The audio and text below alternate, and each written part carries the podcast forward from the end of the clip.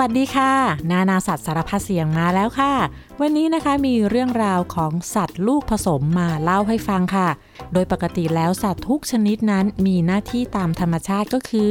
การดำรงเผ่าพันธุ์ของตัวเองไม่ให้สูญพันธุ์ค่ะ ดังนั้นมันจะไม่ไปยุ่งกับสัตว์ชนิดอื่นที่ไม่ใช่พวกเดียวกันค่ะแต่ว่าสัตว์ที่คนเราเลี้ยงไว้นะคะ ก็ได้มีการทดลองผสมข้ามสายพันธุ์ค่ะ นั่นก็คือ พ่อกับแม่เป็นสัตว์คนละชนิดกัน แล้วก็มีลูกออกมา ลูกก็จะกลายเป็นสัตว์ชนิดใหม่ โดยมีส่วนผสมของพ่อกับแม่ค่ะ ซึ่งตอนนี้มีสัตว์ชนิดใหม่เกิดขึ้นหลายชนิดเลย แล้วเวลาเขาตั้งชื่อสัตว์ชนิดใหม่เนี่ยเขาก็จะเอาชื่อของพ่อกับแม่มารวมกัน โดยมักจะใช้ชื่อพ่อขึ้นก่อน แล้วตามด้วยชื่อแม่ ยกตัวอย่างเช่น ไทก้อนลองเดาสิคะว่ามาจากตัวอะไร เฉลยเลย ไทกอนมาจากพ่อที่เป็นไทเกอร์นั่นก็คือเสือโครง่งแล้วก็แม่ที่เป็นไลออน นั่นก็คือสิงโต ลูกออกมาเลยกลายเป็นไทกอนแล้วถ้าเกิดว่าถ้าพ่อเป็น lion แล้วแม่เป็น tiger ล่ะ ลูกจะออกมาชื่ออะไรลองเดาสิคะ ใช่แล้วลูกออกมาก็จะเป็น liger ค่ะ เพราะว่าเขาเอาชื่อแรกของพ่อขึ้นก่อน แล้วก็ตามด้วยชื่อท้ายของแม่ค่ะ แล้วถ้าถามว่าเจ้า tigon กับ liger เนี่ยรูปร่างหน้าตามันเหมือนกันไหมคำตอบคือไม่เหมือนค่ะ แต่ว่าคล้ายกันมากๆ liger เนี่ยจะตัวใหญ่กว่าใครเลย ส่วนเจ้าไทก้อนเนี่ยจะตัวเล็กค่ะ และสัตว์ในตระกูลเสือเนี่ยก็ไม่ได้ผสมแค่เสือโคร่งกับสิงโตเท่านั้น เขาก็ยังมีเสือดาว เสือจากกั้ว มาผสมข้ามกันไปข้ามกันมา จนได้สัตว์ตระกูลแมวยักษ์ชนิดใหม่ หลายตัวเลยล่ะค่ะ สัตว์ตระกูลวัวควายก็มีนะคะ นั่นก็คือ พ่อเป็นจามรีจามรีเนี่ยเป็นสัตว์ตัวใหญ่ขนยาว อยู่แถวแถวเทือกเขาฮิมาลัย แล้วก็แม่เป็นไบซันที่เป็นกระทิงป่าขนยาว อยู่ในทุ่งหญ้าอเมริกาเหนือค่ะ ลูกออกมาชื่อว่ายักษ์คาโลมาจากยักษ์ที่แปลว่าจามรี แล้วก็บัฟฟาโลที่แปลว่าควายค่ะ ร่วมกันกลายเป็นยักษ์คาโล เป็นชื่อที่ฟังแล้วน่ารักดีนะคะ นอกจากนั้นมนุษย์ก็ยังน้ำอูดกับลามะมาผสมกันด้วยวานกับโลมาก็มีค่ะ แพะกับแกะ ม้ากับลา ม้ากับม้าลาย ม้าลายกับลาสำหรับสัตว์ในตระกูลม้าเนี่ยจะได้ลูกผสมพันธุ์ใหม่ออกมามากมาย หลายชนิดเลยค่ะ แล้วก็มีหลายชื่อแต่สังเกตไหมคะว่า แม้จะผสมข้ามสายพันธุ์กัน แต่ว่าจะต้องเป็นสัตว์ที่อยู่ในตระกูลเดียวกันเท่านั้นถึงจะมีลูกออกมาได้ค่ะ เช่น สัตว์ในตระกูลม้าเหมือนกัน สัตว์ในตระกูลวัวควายเหมือนกัน หรือว่าเป็นสัตว์ในตระกูลแมวยักษ์เหมือนกันค่ะ สัตว์ที่เรามาทั้งหมดเนี่ยไม่มีสัตว์ตัวไหนที่ผสมออกมาเพื่อใช้งานจริงจังเท่ากับลูกผสมที่เกิดจากพ่อลากับแม่ม้า แล้วมีลูกออกมาชื่อว่าล่อ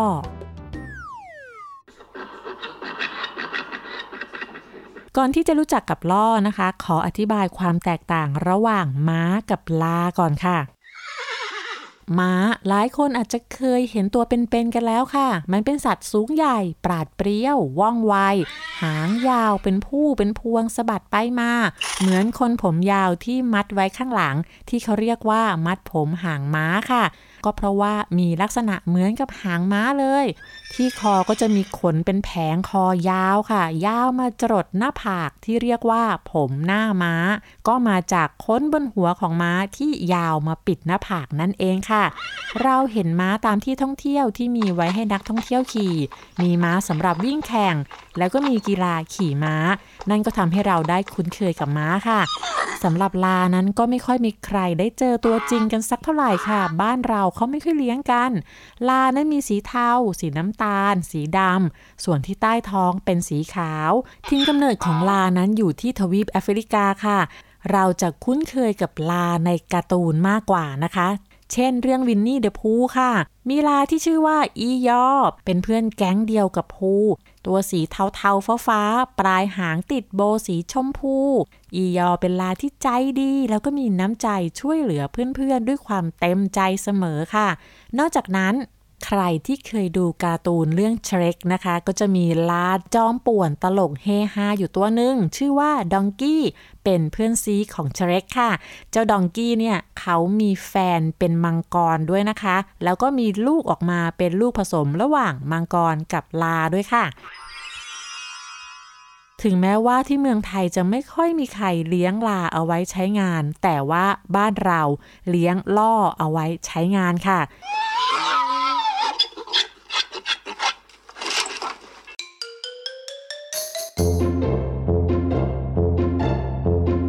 ล่อนั้นเป็นสัตว์ที่เกิดจากการผสมระหว่างพ่อที่เป็นลา กับแม่ที่เป็นม้าค่ะ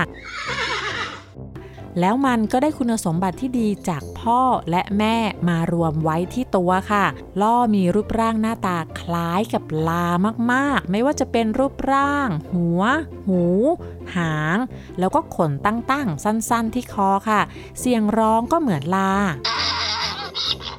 ส่วนขากับสะโพกมีรูปร่างเหมือนม้า เวลาดูล่อด้านหน้าเนี่ยจะเหมือนลา แต่ว่าถ้าไปดูด้านหลังเนี่ยจะดูเหมือนม้านะคะ ล่อจะได้คุณสมบัติที่ดีจากลา นั่นก็คือ มีความอดทน แข็งแรง กินอาหารน้อย และได้ความฉลาดและกล้าหาญจากม้าค่ะ ถ้าลูกที่เกิดจากพ่อที่เป็นม้ากับแม่ที่เป็นลานะคะ เราจะเรียกว่าฮินนี่สำหรับฮินนี่นั้นไม่ค่อยมีคนนิยมเลี้ยงสักเท่าไหร่นะคะ เพราะว่ามันรวมคุณสมบัติที่ไม่ค่อยดีของพ่อกับแม่เอาไว้ที่ตัวค่ะ รูปร่างหน้าตาจะดูเหมือนม้ามากกว่า แต่ว่าเชื่องช้าเหมือนลา แล้วก็ตื่นตกใจง่าย ไม่ค่อยแข็งแกร่งเหมือนกับม้าค่ะ สำหรับล่อนั้นนะคะ นอกจากความแข็งแรงอดทนแล้วนะคะ มันก็ยังมีตีนที่มีกีบเล็กแล้วก็แข็งตั้งตรงทำให้มันสามารถเดินได้ดีในพื้นที่แข็งขรุขระ แล้วก็ปีนภูเขาได้ดีค่ะ มีความมั่นคงในการเดินอีกด้วย แล้วก็มีชีวิตที่ยืนยาวกว่าม้า มีความฉลาดเชื่องและเดินทางได้รวดเร็วกว่าลาค่ะ แต่ว่าล่อก็มีข้อเสียนะคะ นั่นก็คือบริเวณหัวกับหูของมันนั้น รับความรู้สึกได้เร็วค่ะ ดังนั้นมันก็เลยไม่ชอบให้ใครมาจับหัวจับหู ซึ่งต่างจากม้านะคะ ม้านั้นชอบให้เจ้าของลูบหัวลูบหูค่ะ ด้วยความที่ล่อนั้นเป็นสัตว์ที่ฉลาดแล้วก็เป็นตัวของตัวเอง จนทำให้หลายคนมองว่ามันดื้อ เพราะว่าถ้ามันไม่พอใจสิ่งไหนแล้วก็มันจะต่อต้านทันทีเลยค่ะ บางครั้งก็ดูเอาแต่ใจตัวเอง ไม่ฟังแล้วก็ไม่เชื่อใคร จนมีสำนวนที่ฝรั่งเขาพูดว่า ดื้อเหมือนล่อค่ะ แต่จริงๆแล้วเนี่ยป้าแพนด้าว่าความดื้อนั้นก็ไม่ใช่สิ่งที่เลเลวร้ายไปซะทั้งหมดนะคะ ถ้าเรารู้จักใช้ความดื้อให้เป็น สิ่งนี้จะช่วยปกป้องเราได้ค่ะ อย่างเช่น การปฏิเสธในสิ่งที่มีคนมาชวน แล้วเรารู้สึกว่าเราอึดอัดไม่สบายใจ ไม่ชอบ ไม่อยากทำและรู้ว่ามันไม่ดี หรือว่าทำไปแล้วเนี่ยจะเกิดสิ่งไม่ดีในอนาคต เรื่องแบบนี้เราต้องรู้จักปฏิเสธค่ะ ใครจะว่าดื้อก็ช่างเขานะคะ เพราะการรู้จักปฏิเสธจะสามารถช่วยเราได้ในหลาย ๆ เรื่องราวค่ะ อะกลับมาเรื่องล่อในเมืองไทยกันดีกว่าค่ะ คนที่เลี้ยงล่อไว้ใช้งานแบบจริงจังก็คือกองพันสัตว์ต่างนะคะ กองพันสัตว์ต่างเนี่ยเป็นหน่วยทหารแห่งหนึ่ง มีหน้าที่ฝึกสัตว์ เพื่อใช้งานในหน้าที่ทางการทหารค่ะ แล้วก็เน้นไปที่ม้า แล้วก็ล่อค่ะ หน้าที่หลักนะคะก็คือ ใช้สัตว์เหล่านี้ช่วยขนของส่งของ หรือแม้แต่นำทหารที่บาดเจ็บออกจากพื้นที่ค่ะ โดยเฉพาะพื้นที่ที่ทุรกันดารขึ้นเขาลงเขาเข้าป่า ในที่ที่รถไม่สามารถเข้าไปได้ แล้วก็ล่าสุดนะคะ กองพันสัตว์ต่างนั้นใช้ล่อในการลงพื้นที่ เพื่อแจกจ่ายอาหารแล้วก็ของใช้ที่จำเป็นให้กับชาวบ้านที่อยู่บนภูเขาที่อำเภอป่างมะผ้าจังหวัดแม่ฮ่องสอนค่ะ ในช่วงที่ชาวบ้านที่นั่นไม่สามารถออกไปไหนได้ เพราะได้รับผลกระทบจากสถานการณ์การแพร่ระบาดของไวรัสโควิด -19 ค่ะ ความสามารถในการช่วยขนของของล่อในเมืองไทยนี่นะคะ มันสามารถแบกของได้ถึง 60 กิโลกรัม แล้วก็เดินทางได้ถึง 20 กิโลเมตรต่อวันเลยค่ะ แล้วก็ยังเดินทางติดต่อกันได้ถึง 5 ชั่วโมงด้วย ที่ผ่านมานะคะก็มีการให้ล่อนั้นออกไปที่ต่างๆ ทั่วประเทศ เพื่อไปช่วยเหลือภารกิจที่แตกต่างกันค่ะ นี่คือการใช้ล่อในเมืองไทยค่ะสำหรับบ้านเรานะคะ รู้จักการใช้ล่อหลังประเทศอื่นๆค่ะ เพราะว่าในประวัติศาสตร์นั้นมีการพบหลักฐานที่แสดงว่า มนุษย์รู้จักการผสมพันธุ์ระหว่างม้ากับลา เกิน 3,000 ปีแล้วค่ะ มนุษย์ใช้ล่อในการลากเกวียนทำนา แล้วก็มีการแข่งล่อในกีฬาโอลิมปิกเมื่อ 2,500 ปีที่ผ่านมาด้วยค่ะล่อนั้นเป็นสัตว์ที่มีมาตั้งแต่สมัยโบราณ ตั้งแต่ยุคอียิปต์ยุคกรีก แล้วก็โรมันค่ะ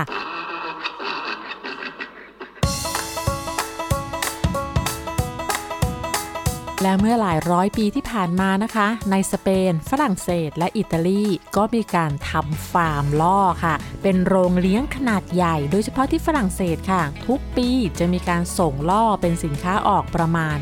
50,000 ตัว เพื่อช่วยชาวนาทำนาค่ะ จนกระทั่งวันหนึ่งนะคะ กษัตริย์ของประเทศสเปนก็มอบลาพันธุ์ดีให้กับประเทศอเมริกาค่ะ หลังจากนั้นอเมริกาก็เริ่มนำลาจากประเทศสเปน เข้าประเทศจำนวนมาก เพื่อผสมกับม้าที่นั่น เพราะว่าล่อไม่สามารถมีลูกได้นะคะ มันเป็นหมันค่ะ ถ้าจะสร้างล่อขึ้นมาสักตัวก็ต้องมีพ่อพันธุ์ แม่พันธุ์ที่เป็นม้าแล้วก็ลาค่ะ นั่นก็ทำให้อเมริกานั้นสามารถผลิตล่อได้มากถึง 150,000 ตัว เพื่อใช้แทนม้าในการทำฟาร์มเกือบทั้งหมดในช่วงนั้นค่ะ ล่อนั้นชอบอยู่เป็นฝูงนะคะ หูของมันมีความสามารถในการได้ยินเสียงที่ดีมาก ถ้าเสียงที่มันได้ยินเป็นเสียงของคนเลี้ยงที่มันคุ้นเคย มันก็จะเชื่อฟังค่ะ แต่ถ้ามันไม่คุ้นแล้วก็ทำยังไงมันก็ไม่เชื่อนะคะ คุณสมบัติอย่างหนึ่งของล่อก็คือ ร่างกายมันฟื้นตัวจากความอ่อนล้าได้อย่างรวดเร็วค่ะ เช่น หลังจากที่ผ่านการทำงานหนักมาทั้งวัน เมื่อได้นอนเพียงหนึ่งคืน มันก็พร้อมที่จะทำงานได้ในเช้าวันใหม่ค่ะ ซึ่งความสามารถนี้ม้าทำไม่ได้ค่ะนั่นคือเรื่องราวในอดีตที่คนเคยใช้ล่อในการช่วยงานค่ะ แต่ทุกวันนี้นะคะคนเราก็มีเครื่องจักรกลเข้ามาทำงานเกษตรกรรม อุตสาหกรรม แล้วก็มีรถยนต์ช่วยในการบรรทุกของขนของแทนสัตว์แล้วนะคะล่อก็มีจำนวนลดลงเรื่อยๆเรื่อยๆ จนแทบจะไม่มีแล้วในอเมริการวมทั้งหลาย ๆ ประเทศในยุโรปด้วยค่ะ และเพื่อเป็นการระลึกถึงความสำคัญของล่อในอดีต ที่ประเทศสวิตเซอร์แลนด์ก็ได้สร้างอนุสาวรีย์ล่อขึ้น เพื่อเป็นการระลึกถึงบุญคุณที่บรรพบุรุษนั้นได้ใช้ล่อในการช่วยทำงานมาเป็นเวลาหลายชั่วอายุคนค่ะ และในสหรัฐอเมริกานะคะ ทุกวันนี้ถึงแม้ว่าจะไม่มีล่ออยู่ที่นั่นแล้วนะคะ แต่ก็มีการรำลึกถึงล่อแล้วก็วีรบุรุษสงครามที่ชื่อว่าโอพีทนะคะ ที่รัฐเท็กซัสค่ะ แล้วก็มีอนุสาวรีย์เขาคู่กับล่อด้วย ซึ่งเขาบอกว่าล่อเนี่ยเป็นสัตว์ที่คู่ทุกคู่ยากที่ร่วมกันบุกเบิกอเมริกามา มันช่วยไถดิน ขนของก่อสร้างทางรถไฟสายแรกที่นี่ แล้วก็ช่วยบรรทุกคนบาดเจ็บให้เดินทางแล้วก็รอดชีวิตในช่วงสงครามต่างๆ ค่ะ ล่อเป็นหนึ่งในวีรบุรุษที่ร่วมต่อสู้แล้วก็สร้างอเมริกามาตลอดในประวัติศาสตร์ของอเมริกาค่ะมันสามารถเดินทางผ่านภูมิประเทศที่ยากลำบากที่เต็มไปด้วยก้อนหินอันแสนจะขรุขระ รวมทั้งในที่ที่การขนส่งเข้าไม่ถึงค่ะ ถึงแม้ว่าหลาย ๆ ประเทศจะไม่ได้ใช้ล่อในการช่วยงานแล้วนะคะ แต่ก็จะมีบางประเทศนะคะที่เขาใช้ล่อในการช่วยทำงานค่ะ เช่นที่ประเทศจีนค่ะ ประเทศจีนนะคะ ตอนนี้เป็นประเทศที่มีล่ออยู่มากที่สุดในโลกค่ะ รองลงมาคือประเทศเม็กซิโกค่ะ ในจีนมีล่อมากกว่า 7 ล้านตัว ซึ่งมันช่วยทำฟาร์มขนาดเล็ก แล้วก็ช่วยขนส่งผลิตผลทางการเกษตรค่ะ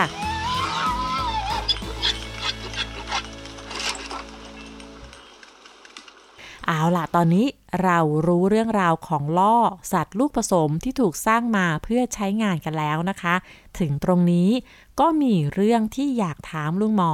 นายสัตวแพทย์เกษตรสุเตชะค่ะคำถามก็คือ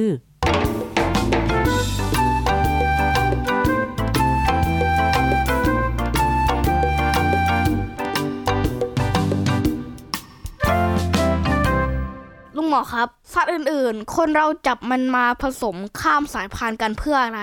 แล้วในธรรมชาติมันมีสัตว์ที่ผสมข้ามสายพันธุ์กันได้ไหมครับ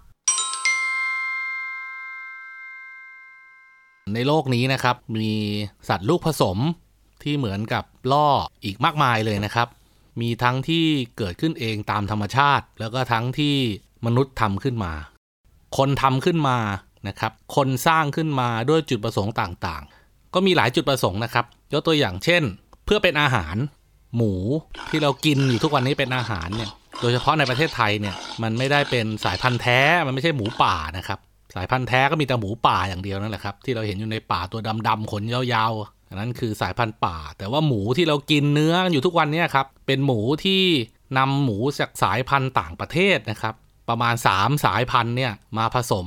ไข้กัน จึงเกิดเป็น หมูที่กินอาหารน้อย แล้วก็น้ำหนักมากโตเร็วทนต่อโรคนะครับ ก็เป็นหนึ่งในที่คนสร้างขึ้นมา ไก่ไข่ไก่เนื้อล้วนแล้วแต่เป็นสัตว์สายพันธุ์ผสมทั้งนั้นนะครับ ไก่ป่าก็นู่นนะครับ ไก่ที่อยู่ในป่าครับ ตัวดำดำแข้งดำดำคอออกแดงแดงอะไรเงี้ยนะครับ ตัวเล็กๆ มันก็ไม่ได้มีเนื้อมากมาย คนเราก็ผสมข้ามพันธุ์ของไก่หลายสายพันธุ์นะครับจนออกมาเป็นไก่เนื้อ ไก่ไข่ ในสวนสัตว์ก็มีนะครับ ในสวนสัตว์บางที่เขาก็ทำเพื่อความบันเทิง หรือว่าสร้างสัตว์ชนิดใหม่ขึ้นมาเพื่อเรียกนักท่องเที่ยว มันก็มีตั้งแต่เอาสิงโตผสมกับเสือโคร่ง หรือว่าเอานกแก้วสองชนิดที่มีสีสันแตกต่างกัน แต่ว่าเป็นญาติกันห่างๆนะครับ เราเรียกว่าในสกุลเดียวกัน ยกตัวอย่างเช่น นกแก้วมาคอ เขาก็เอาสองชนิดมาผสมพันธุ์กัน แล้วก็ตั้งชื่อว่าเป็นสายพันธุ์ใหม่เอาตามที่เขานึกขึ้นมานั่นแหละครับ เพื่อเอาสัตว์แปลกๆเนี่ยไปขายให้ได้ราคาสูงขึ้น โดยเฉพาะในตลาดของนักสะสมของแปลกนะครับ ซึ่งในธรรมชาติเนี่ยการเกิดสัตว์เลือดผสมเนี่ยยากนะครับ แต่ว่าก็เกิดขึ้นได้ แต่ส่วนใหญ่ที่เราพบพวกสัตว์ลูกผสมเนี่ยมักจะเกิดจากมนุษย์สร้างขึ้นมา ที่ในธรรมชาติการผสมข้ามสายพันธุ์ระหว่างสัตว์เนี่ยมันยากนะครับเกิดขึ้นเองตามธรรมชาติเนี่ยส่วนใหญ่คือเป็นสัตว์ป่าที่มีจำนวนน้อยมากๆนะครับจนทำให้สัตว์เหล่านี้ไม่มีทางเลือกที่จะผสมกับสัตว์สายพันธุ์เดียวกัน จึงมีความจำเป็นที่จะต้องผสมข้ามพันธุ์นะครับเหตุผลมันมีอยู่ 2-3อย่าง อย่างที่ 1 คือ ถ้าเกิดว่าสัตว์ชนิดนั้นมีจำนวนตัวของสัตว์เผ่าพันธุ์เดียวกันเนี่ยมากเพียงพอ มันก็จะไม่ผสมข้ามพันธุ์กัน เพราะมันมีทางเลือกในสัตว์ชนิดเดียวกันที่วิวัฒนาการมาร่วมกัน มันก็ผสมพันธุ์กันในสัตว์สายพันธุ์ของตนเองนะครับ อย่างที่ 2 คือ ถ้าผืนป่ามันกว้างใหญ่ หรือสัตว์ชนิดนั้นเนี่ยอพยพหากินในระยะทางไกลๆ โอกาสที่มันจะได้พบคู่ของมันในสถานที่อื่น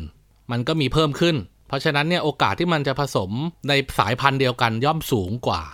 การผสมข้ามสายพันธุ์นะครับ เพราะว่าวิวัฒนาการของสัตว์แต่ละชนิดมันถูกกำหนดมาอยู่แล้วว่า คุณจะต้องผสมพันธุ์กับสัตว์ชนิดเดียวกันเท่านั้น เพื่อให้เกิดความสำเร็จในการสืบพันธุ์สูงที่สุด และเผ่าพันธุ์ยังดำรงต่อไป ส่วนไอ้เรื่องที่ทำไมมันถึงเกิดสัตว์เลือดผสม หรือสัตว์ผสมข้ามพันธุ์ในธรรมชาติได้ มันก็มีปัจจัยก็คือ 1. พื้นที่หากินหรือผืนป่าที่มันอยู่เนี่ยมันหดแคบมากๆ จนสัตว์ตัดขาดออกจากพวกเดียวกัน มีสัตว์ตัวหนึ่งแล้วไปรวมอยู่กับสัตว์สายพันธุ์ใกล้เคียงกันอีกเพียบเลย แต่สัตว์สายพันธุ์ของตัวเองไม่มี อย่างที่ 2จำนวนตัวของสัตว์ในผืนป่าหรือพื้นที่ตรงนั้นเนี่ยมันน้อยมากๆ เพียงสายพันธุ์เดียว แต่อีกสายพันธุ์หนึ่งยังมีมากอยู่ หรือปรับตัวได้ง่ายกว่านะครับในประเทศไทยก็มีนะครับ อย่างเช่น นกเงือกหัวแรดกับนกกกนะครับทางภาคใต้ของประเทศไทย ซึ่งมันก็หายากทั้งคู่นั่นแหละครับ แล้วก็ผืนป่ามันก็เล็กลงเรื่อยๆ สัตว์ทั้งสองชนิดก็เลยผสมพันธุ์กันเองแล้วก็ออกลูกมาเป็นลูกผสมนะครับ อันนี้ในธรรมชาติเกิดขึ้นได้ ลิงบางชนิด ข้างชนีเช่นที่อุทยานชาติเขาใหญ่เนี่ย เราพบว่าชนีมือขาวกับชนีมงกุฎผสมข้ามสายพันธุ์กัน แล้วออกลูกด้วยเป็นลูกผสม พอลูกผสมออกมาก็มีเสียงร้องที่แตกต่างจากพ่อและแม่ ซึ่งเป็นชนีคนละชนิดกัน พอลูกออกมาก็จับคู่ไม่ได้ สื่อสารก็ไม่รู้เรื่องเหมือนกับผู้ภาษาไทยกับผู้ภาษาอังกฤษ ไม่สามารถเข้ากับใครได้ แล้วเกิดมาก็ต้องอยู่ตัวเดียว พ่อกับแม่ก็ผสมพันธุ์เสร็จก็แยกกันอยู่ ไม่ได้อยู่เป็นครอบครัว ซึ่งเรื่องแบบนี้มันเกิดขึ้นได้ยากบนโลกใบนี้ แต่ถามว่าเกิดขึ้นได้ไหมมีอยู่จริงไหมก็ต้องตอบว่าเกิดขึ้นได้และมีอยู่จริงครับ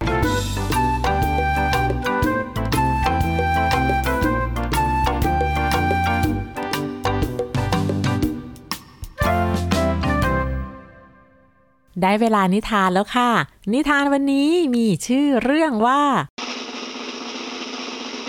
ล่อกับสิงโต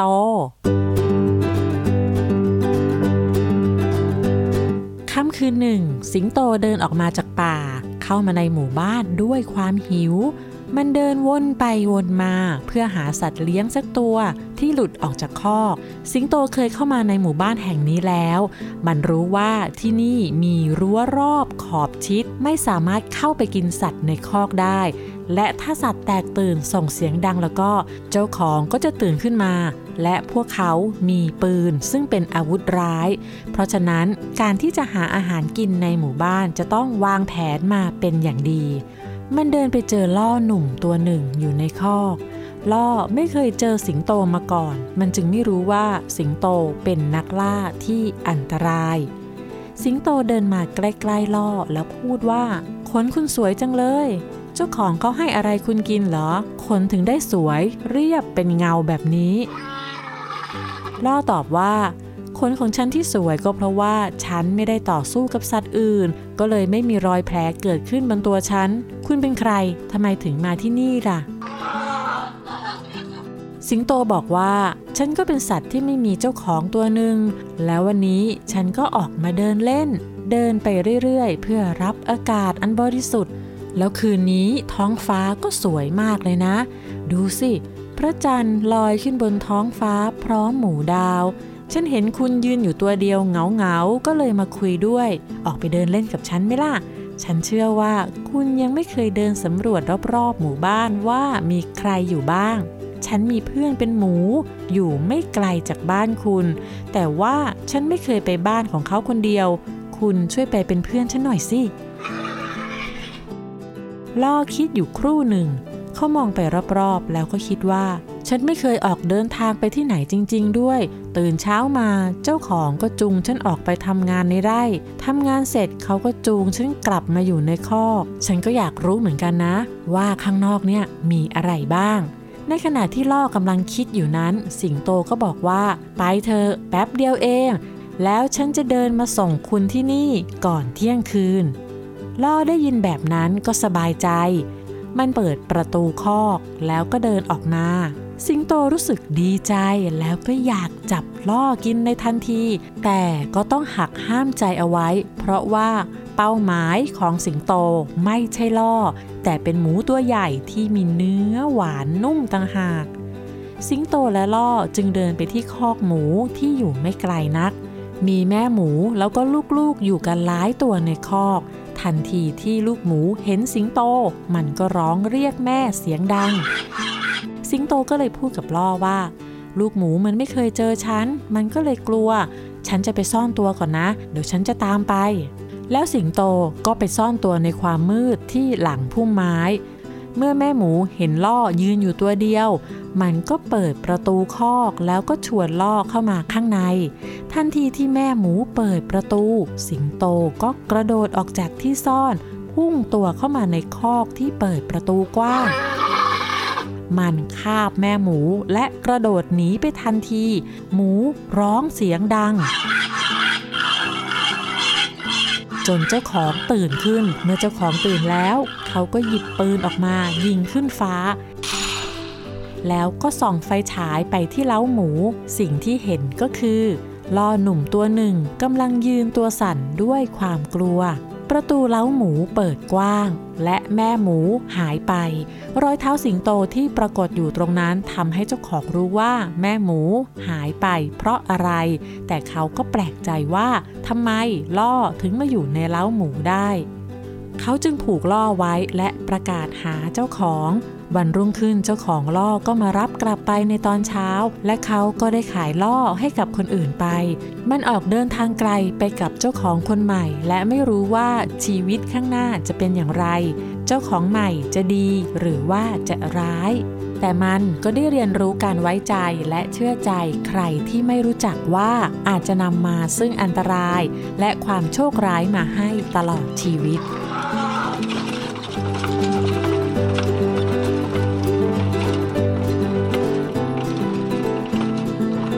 และทั้งหมดนั้นก็คือเรื่องราวของสัตว์พันธุ์ใหม่ สัตว์ลูกผสมค่ะ แล้วพบกันใหม่ในคราวหน้านะคะ วันนี้สวัสดีค่ะ